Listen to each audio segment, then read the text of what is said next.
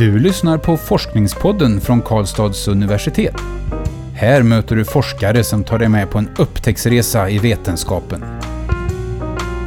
Den här podcasten görs av universitetsbiblioteket.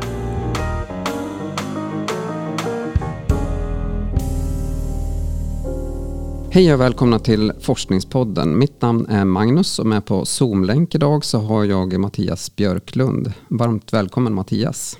Tack så mycket.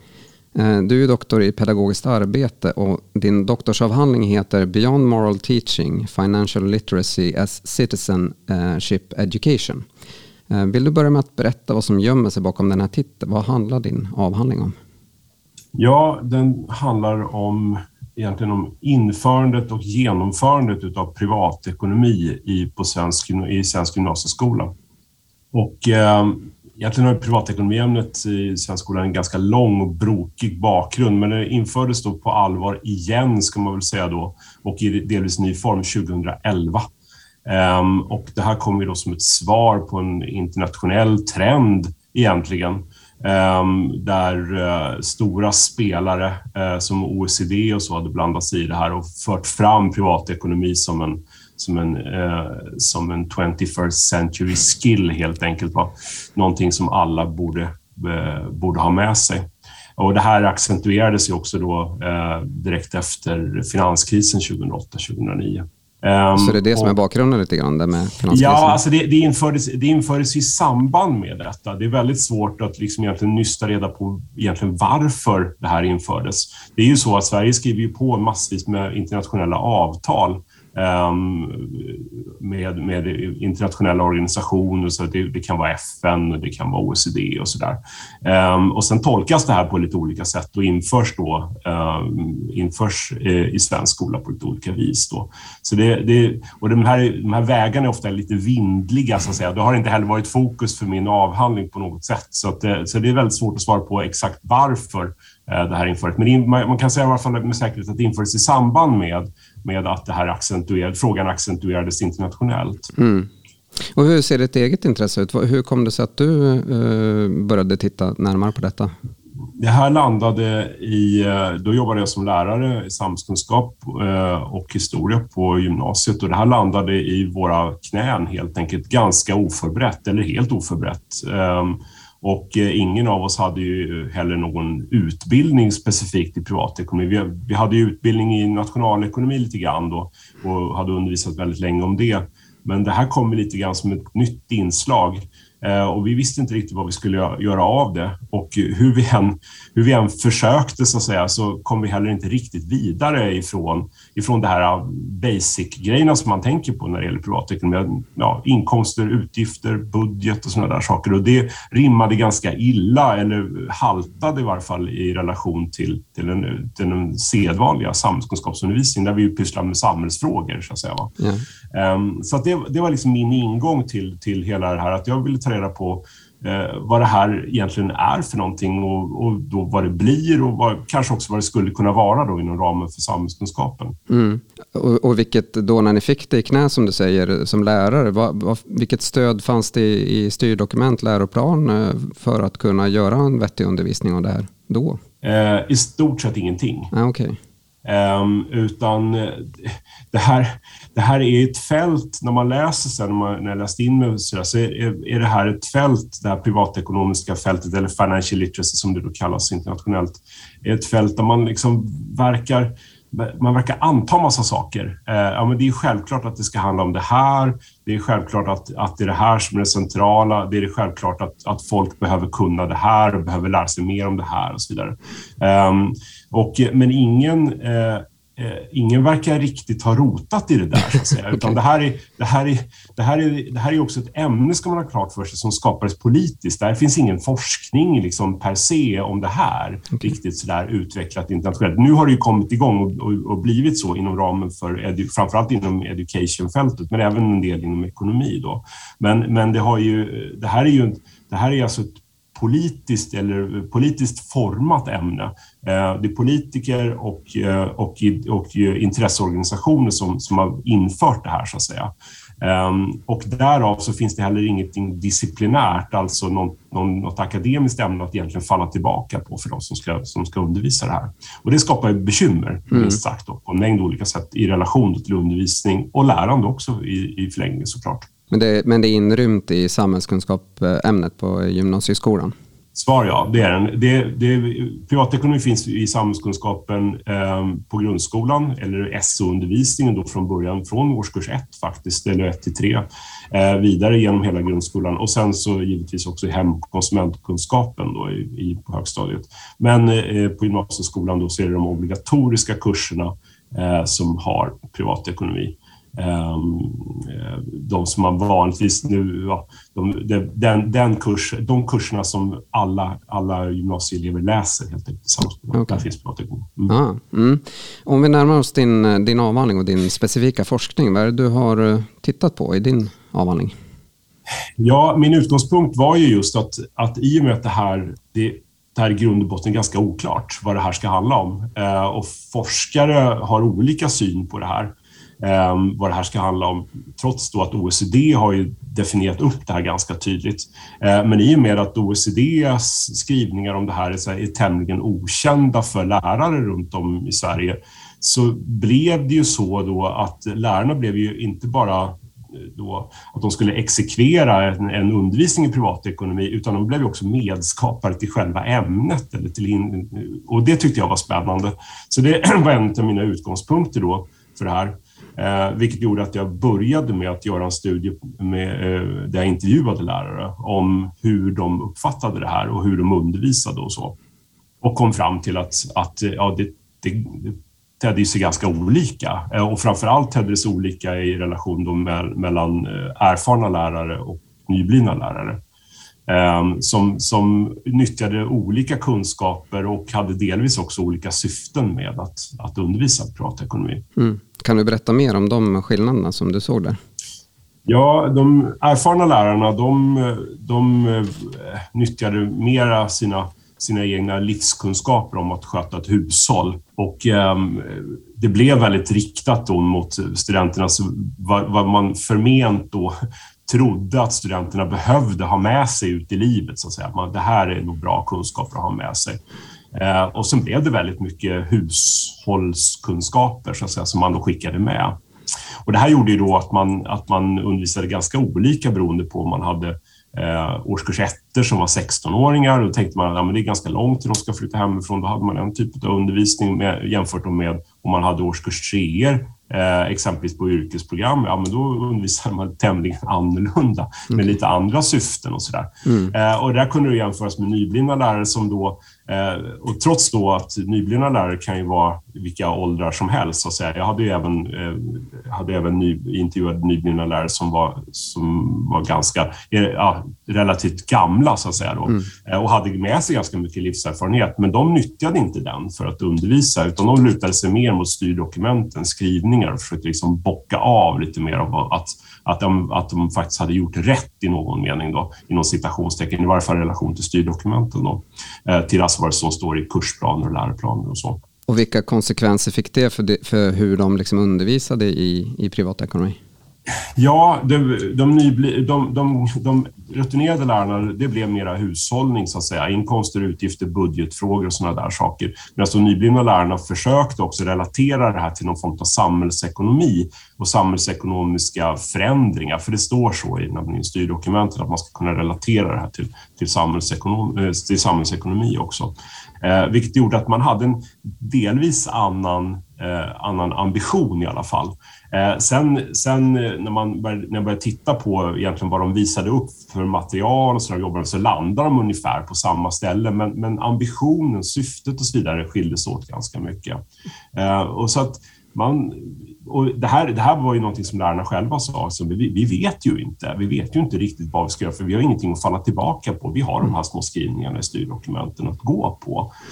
Um, så att det, det, här var ju, det, det, är viktigt att slå fast det här tycker jag, att det är liksom inte det är inte så att lärarna har gjort fel eller har gjort någonting som är dåligt, utan de har ju jobbat med de verktyg som de har fått med sig faktiskt. Mm. Men det låter som att det kan bli väldigt uh, olika undervisning som eleverna får ta, ta sig till del. Då.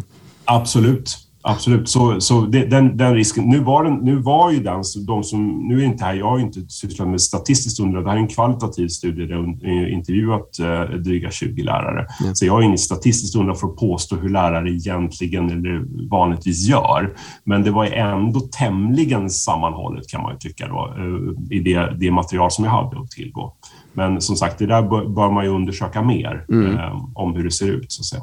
Men det du såg, eh, liksom, det är just den här skillnaden mellan de eh, erfarna och de nyexaminerade eh, lärarna som var den, den huvudsakliga skillnaden som du såg? Absolut, absolut. Och det, och det, där, det där ser vi ju också, det där kan man ju också diskutera i relation till, det har gjorts ganska många studier på hur hur eh, lärares förhållande till styrdokumenten har förändrats. Så att säga. Och det har ju också att göra med att mätning och styrning ifrån, ifrån myndigheter har ju ökat i relation till, till undervisning och lärande i skolan. Mm. Så styrdokumenten har ju blivit liksom, eh, tuffare formulerade på det sättet och lärares friutrymme har ju i det avseendet minskat. Jag tänker på PISA-mätningar och annat har ju liksom styr lärares agerande. På det. Så det är inte så konstigt egentligen att de nyblivna lärarna som, då är, som är utbildade på den senaste läroplanen också lutar sig mer mot styrdokumenten än vad kanske, vad kanske till det, eh, mer erfarna lärare gör. Men i, i relation till ett sånt här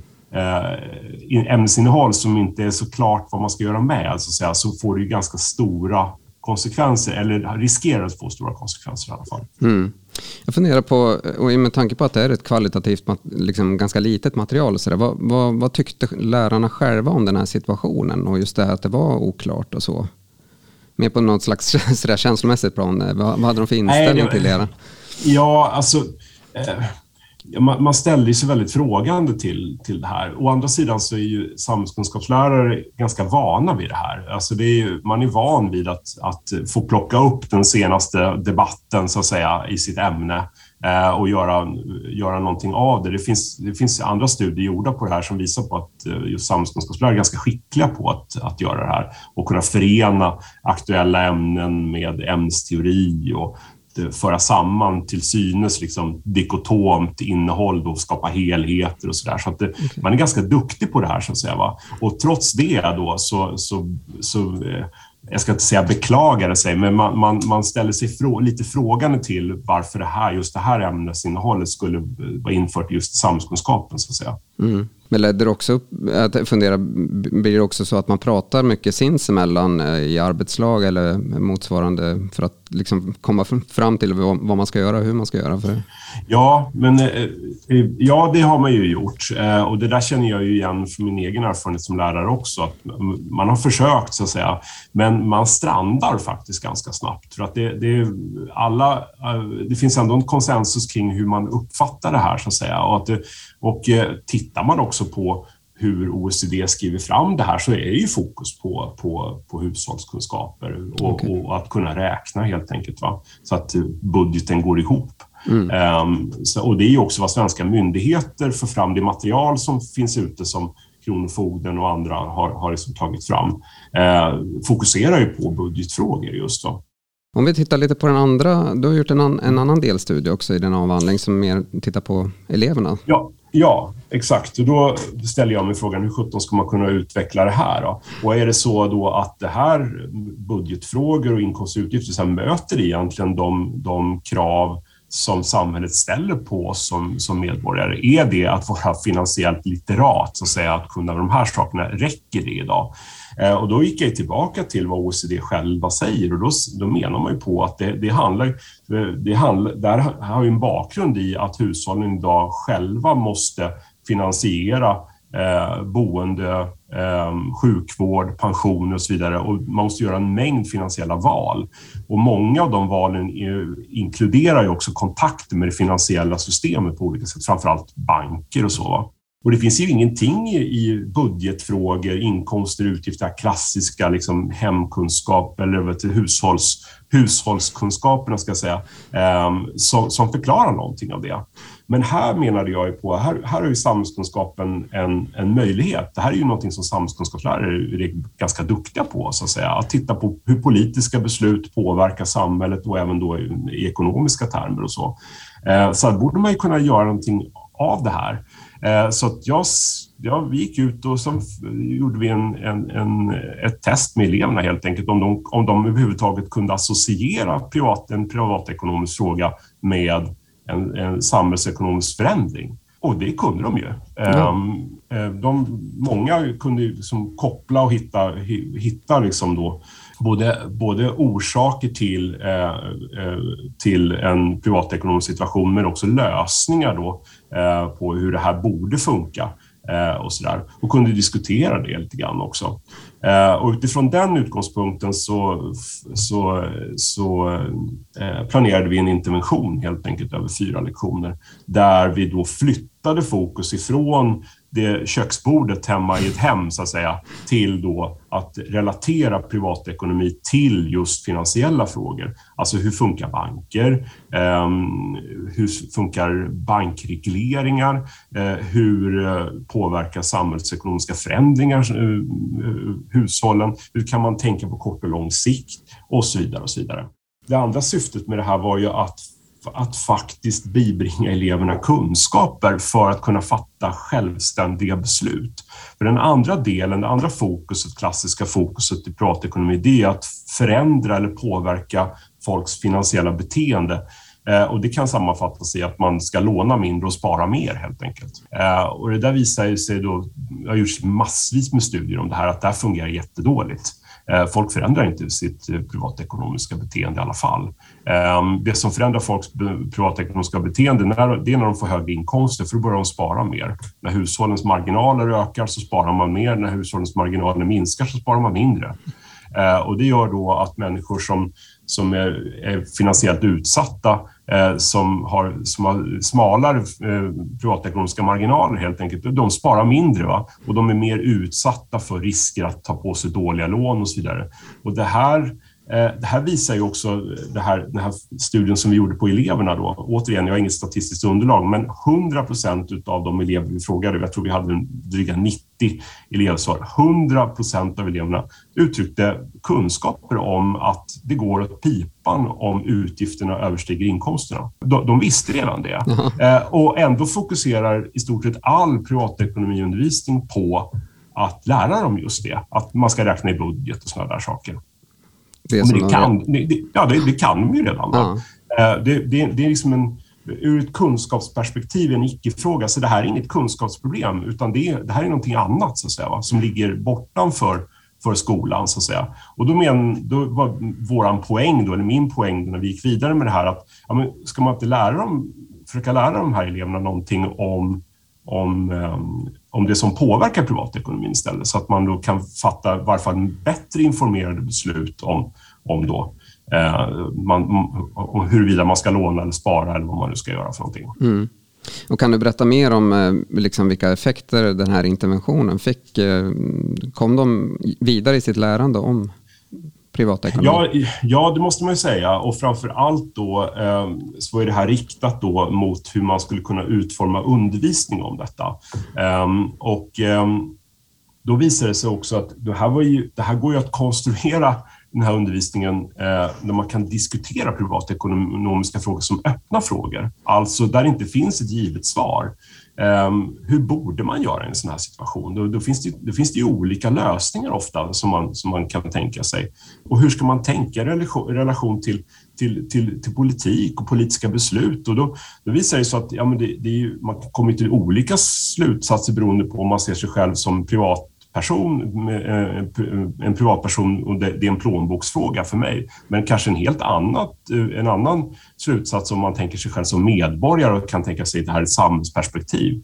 Till exempel i relation till skatter eller regleringar utav, utav, utav ett finansiellt system. Ska vi tillåta eh, fri, eh, fri kreditgivning till exempel mm. till alla grupper? Och vem ska avgöra det och så vidare.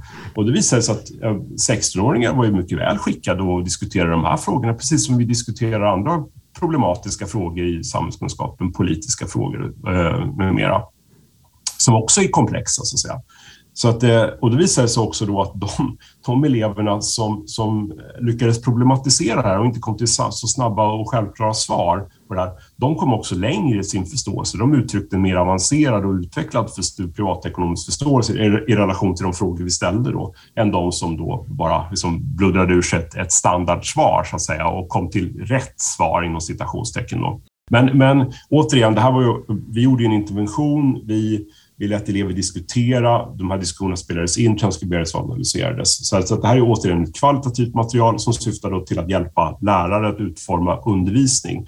Eh, det här är ingen effektstudie på hur pass liksom väl vi lyckades eh, sådär, utan eh, men, men vad vi kom fram till var ju att, att om vi verkligen vill nå upp till eh, vad OECD eh, har sagt från början, nämligen att, vi ska, att det här handlar om att, att få hushållen att klara av de nya utmaningarna med att ta ett större finansiellt ansvar själva så bör ju också undervisningen handla om de förutsättningarna, alltså kontakterna med det finansiella systemet och, då, ehm, och också den politiska sfären som reglerar det systemet. Så, att säga. Mm. så det, det, det, lyckades vi i alla fall visa att ja, det är möjligt. Ja, samhällskunskapen är ett, är, ett, är ett tänkbart och kanske till och med ett ganska bra ämne för att rama in privatekonomin om man om man designar åt det hållet. Så. Mm. Vad, om, om vi liksom sammanfattar lite grann, eh, vad tycker du att är det viktigaste bidraget med din avhandling egentligen? Bland de viktigare grejerna är att jag tror att man måste skapa en progression. Jag säger inte att det är dåligt att man ska lära sig om budgetfrågor, för det är klart att man ska göra det. Någon, någon, om man inte får lära sig det hemma så är det väl skolan en bra plats att lära sig det. Men för att skapa en progression och faktiskt då faktiskt då komma vidare i sin förståelse så bör man nog också faktiskt eh, gå vidare och relatera just privatekonomiska frågor till, till samhället utanför. Och det är inte självklart hur man ska göra det. Eh, och eh, resultaten i min avhandling är ju några förslag på hur det här kan gå, gå till. Men jag visar ju på att det är möjligt mm. att göra det. Um, så, det, så det tänker jag är ett, är ett viktigt bidrag.